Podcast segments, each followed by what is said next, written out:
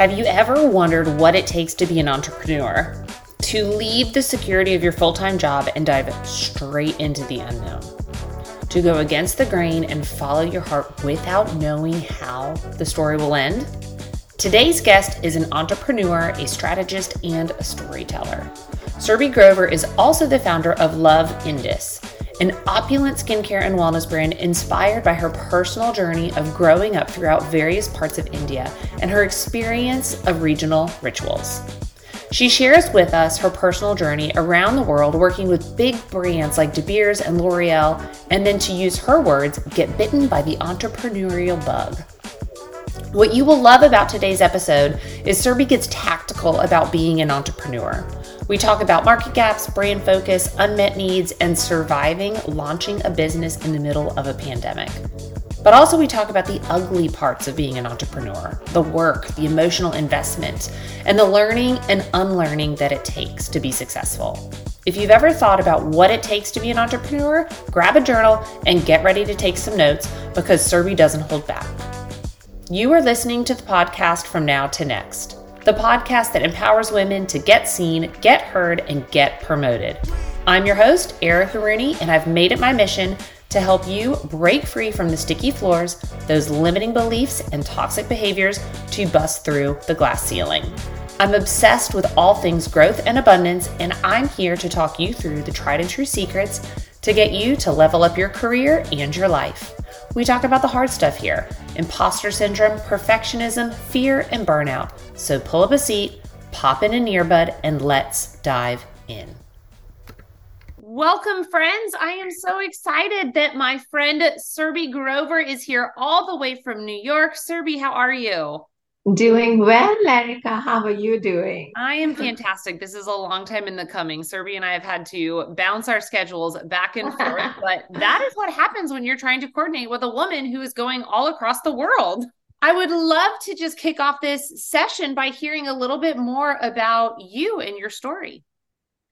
Oh, thank you for having me, Erica. So excited to finally get to have this conversation. So, calling in from, I wish I could say very warm New York, but not really. So, New York's been playing tricks on us, show, showing us a little bit of sunshine and warm weather and then taking it away. And uh, the Indian in me does not appreciate it. Uh, Erica, I guess, uh, you know, alluding to the Indian, that's where my story kind of begins.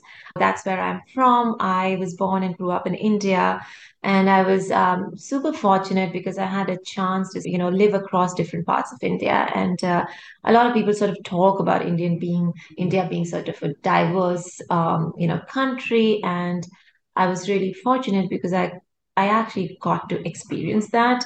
So, you know, just growing up, I got to experience what um, everyone sort of alludes to these richness of the Indian subcontinent. And uh, it truly is more like a continent than it is a country. So, uh, and I started my career um, actually in beauty and wellness in Mumbai, uh, working on one of India's largest hair care brands, which is uh, Parachute Coconut Hair Oil. You may know this already, but for South Asians, oiling their hair is a big deal. And so this hair care brand has been around for like a, a, a century, and it's it's sort of one of the largest hair care brands from that part of the world. Um, and then I moved on to L'Oreal when L'Oreal was entering the Indian market to help launch L'Oreal in India. And it was really interesting to see this really broad spectrum of uh, consumers and how consumers think about, interact with beauty and wellness products and concepts. So from selling hair oil in the villages of India to you know working with like a French brand in spas and salons was a very interesting sort of spectrum to to experience in the initial part of uh, sort of my career. Um, and then I moved to New York to go to business school at NYU, after which I joined a strategy consulting firm called Booz Allen Hamilton or, or Booz and Company, which is now part of uh, PwC. Um, and I specialized in innovation and growth. So helping Fortune 500 companies really think about how innovation can drive growth. I worked in New York for a couple of years and then moved to London as the firm was growing its practice in Europe.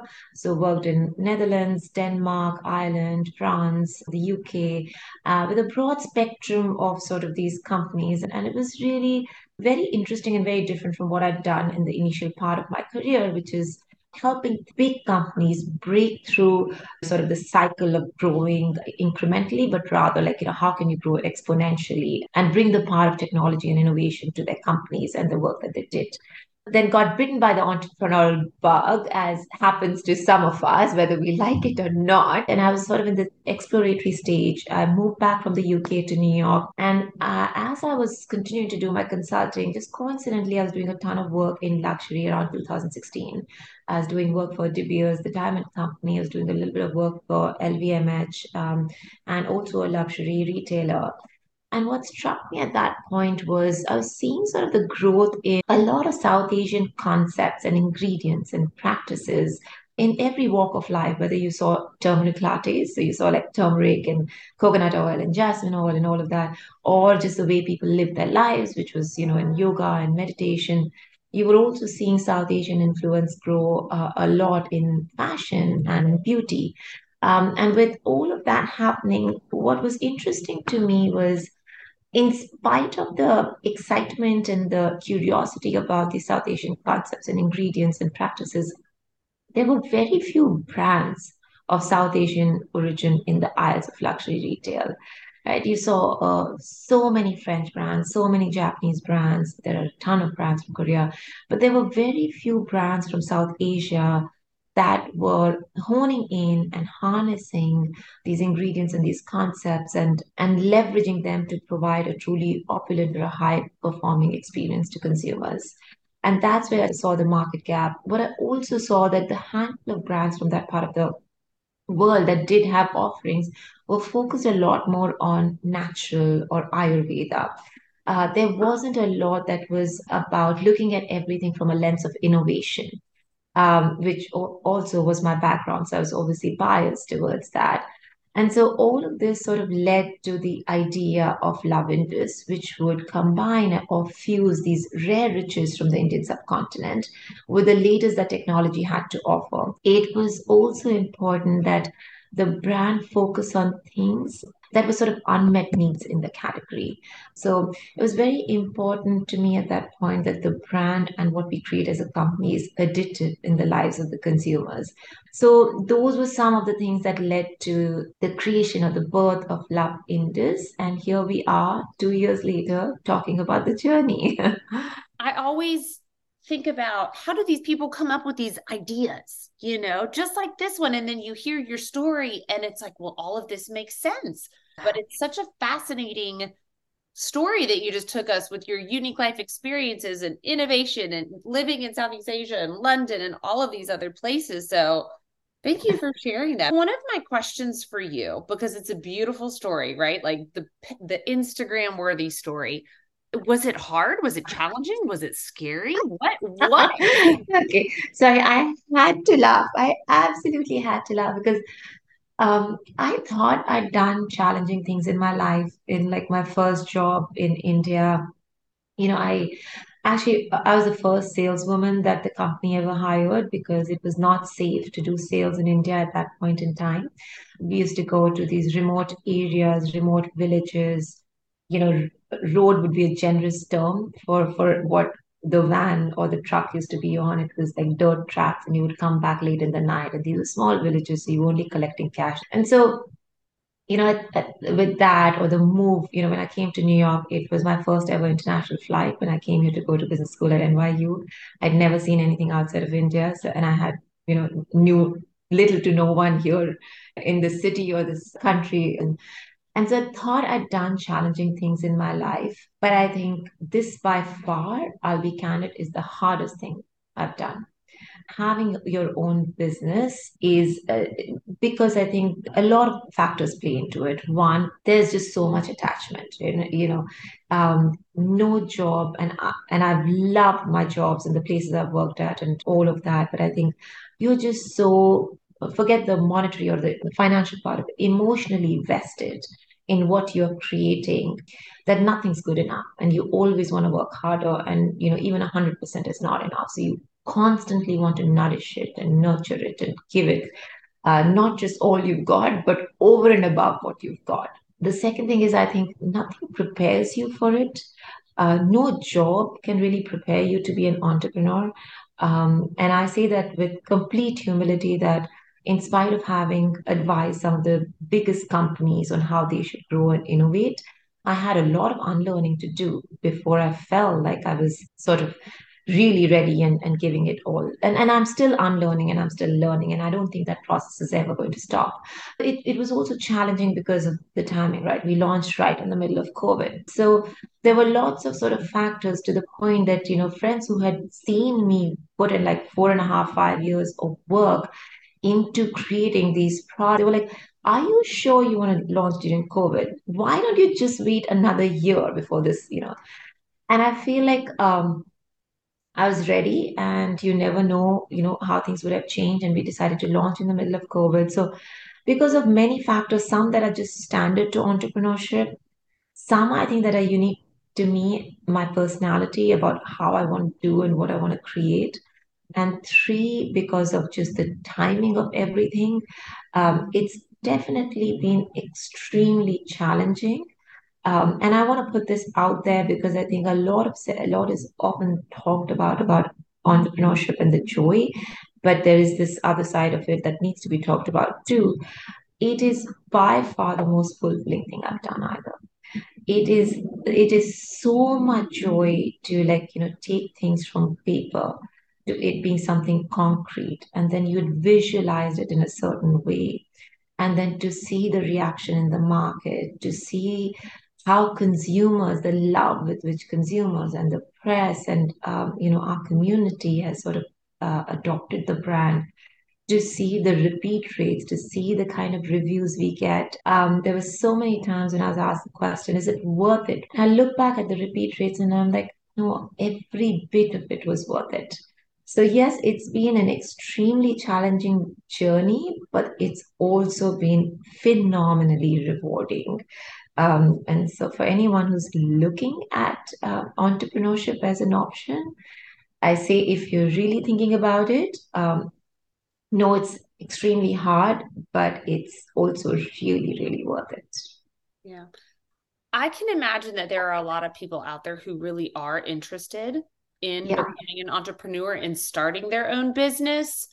But I can also imagine that it seems so foreign and like how am i even going to become this person who launches this and does all this what would you tell somebody who's like i i have no idea how to get started yeah i think having a strong plan is super important this is um, and not to say that the plan will hold the plan, i will also say with 100% certainty that the plan will not hold but yet that exercise is extremely important um, to get organized and to make sure that you're effectively and efficiently using your time and your emotional, financial, and mental resources.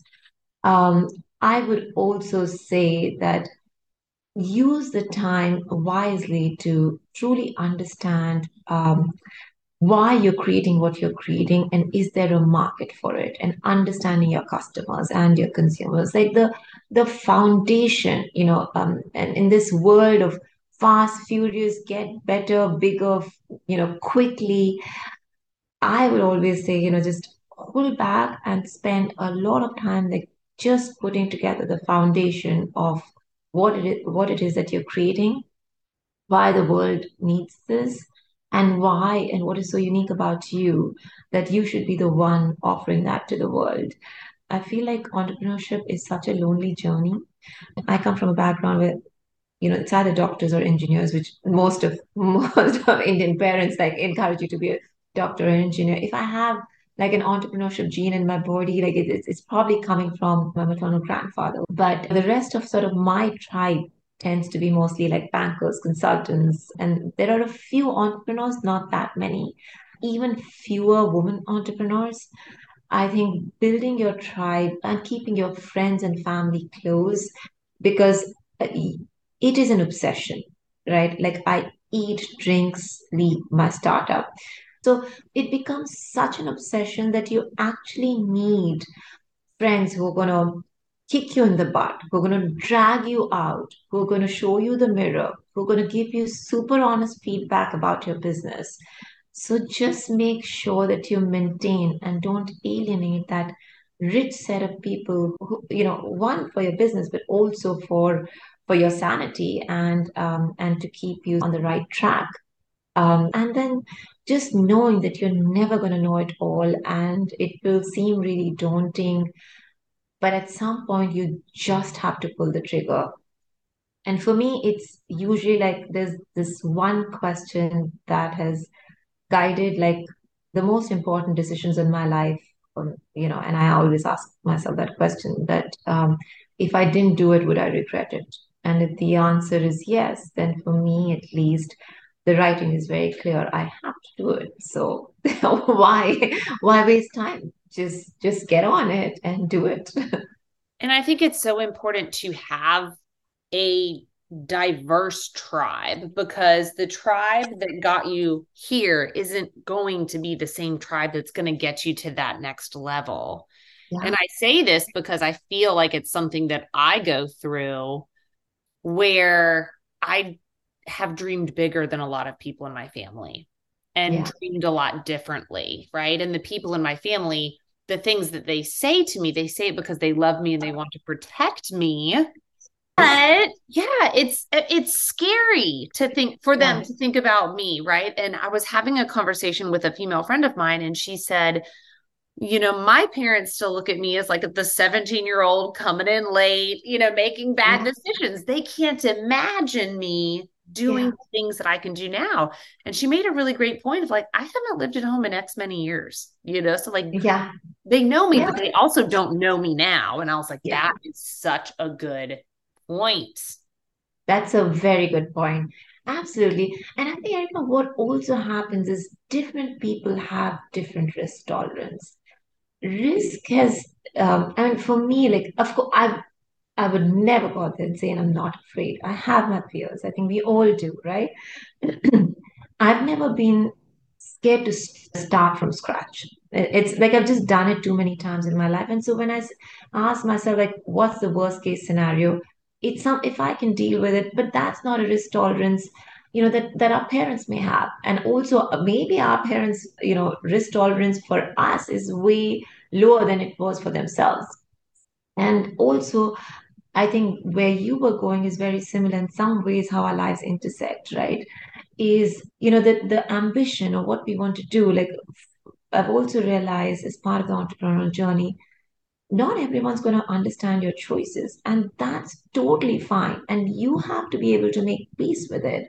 It's so funny because i literally was having this conversation with my mom like two days ago and she was like explain this to me. You were doing so well and this you know like why you know why, why do you rock want the boat? why, why rock the boat? doing this? Yeah everything rock the great. boat yeah. And it is like it's a drive that again it's it's like one of those things where people say um, when you have this entrepreneurial drive you can call it a blessing or a curse and it is truly both. You know it's in it's in you then you've gotta scratch the itch you have no choice well the societal expectations especially of women are you're gonna yeah. get married you're if you work outside the home, you know, you're going to have this nice little job and then you're going to have kids and you'll be able to take care of them all the time and everybody will retire and you'll have grandkids and that'll be it. But Absolutely. there are so many of us breaking that mold and saying that's not enough, you know. It's not enough. I want different, I want more. My husband and I will get in these conversations where I will be on my laptop on the couch and he's like, take a break. And I'm like, I don't want to take a break. It's so I'm doing this and I'm meeting this person but it mm-hmm. goes back to not everybody, even those closest to you, are going to understand. Yeah. He says it from a place of love. He doesn't want yeah. me to be burned out, but it's hard for him to see that like that work yeah fills me and it fills me up. Yeah, absolutely. And I think you also bring up such a important point. I think that's very close to my heart, which is about societal expectations. And I think if I one thing that that I want to be a part of the whole tribe that's driving the changes is like these expectations and these molds, right? When I was moving here in my uh, early 20s and that was the thing like that was the age by which in india at that point like you were married and had two kids and i was moving here to do another master's without and taking that loan that and taking my first international flight. It was it wasn't an easy sell to my family and it was really hard because especially when you've got those significant changes in happening in your life. A lot of i think strength comes from your friends your family and your network. But at some point you have to ask yourself like what's important? And the, the decision was absolutely the right decision for me. But at least in that same time sometimes it's not possible to both create change and get understanding. Maybe you'll get one one or the other in a sequence if you're lucky. If you're extremely lucky you get it at the same time. But then the choice is yours. And there are in in this journey there's just no shirking away from the fact that there are tough choices to be made. So also you know touching on the other point that you were making i, I just feel you know we we live also in in a very refreshing and wonderful time where a lot of us are challenging um, roles and identities. And I just don't say that only from sort of a gender fluidity kind of thing. I'm saying this uh, in a much more generic fashion in terms of you know what you would expect from a South Asian or what you would expect from a woman or what you'd expect relationships to be like when you'd expect people to get married if you expect people to get married if you think they'd have children when they'd have children completely like made finally made my parents come to peace with the fact that my dog is the only child that they can that I'm having. So they've kind of reconciled themselves to that now. Um, but it's I think the world now, because there are change makers, everyone's sort of creating that change in a little way, is also opening up the possibilities for us to really ask ourselves, you know, what do you want to be? Who do you want to be? What do you want to create? And and what what gives you joy? Um, and it may not be the list of the standard 10 things. It's no longer like a drop down uh, answer to that question. Everyone's sort of creating their own mix and match. My favorite question that i love to ask everyone is what is the one piece of advice that you would give you know the woman who's getting on her first international flight to cross all of the oceans and come to New York, knowing everything you know now, what is that one piece of of advice you would give her if she were listening today? In a heartbeat, believe in yourself. I think I did all those things at some level. I'm sure I did but there was just so much noise in the system. There was just so much noise, and there were so many norms uh, that were so different from what I was seeking that there was a lot of self doubt. And I feel like I still did what I had to, what I needed to, what I wanted to. But I feel like it took away a little bit of the joy of that journey. If I had just told myself, listen, you've got this. You know, you are qualified, you have been independent, you have taken on bigger challenges. This is just new and different. You will do this. You might stumble and fall. You will get up. You're going to conquer this. And so I just wish I told myself that so I hadn't, so I wouldn't have had that many sleepless nights because it all, it always turned out wonderfully well, even better than I had hoped and dreamed for. Betting 200% on me, like emotionally, if I'd just done that, there would have been more peace of mind in that journey. Mm. And peace of mind is worth its weight in gold. yes, absolutely. Nothing without it, like nothing at all without it. Um, you know, it it all starts there. Like you have to be feeling good about the decisions you're making. And only then can you put everything that you need, your heart and soul, behind those challenges and those opportunities. And Surbhee, where can people find you? So you can find them on our website, which is loveindus.com. You can also shop for them on our Instagram shop, uh, which is again Loveindus, L O V E I N D U S. We are also on Neiman Marcus. Surabhi, thank you so much. It was so great to hear your story today. Thank you for having me, Erica. You've been so kind. I am so glad that you tuned in today. Make sure that you give me a follow on Instagram, LinkedIn, and all the socials for more content just like this. And one last thing before you go this is your reminder that it's time to stop putting a ceiling on what is possible and start breaking through it.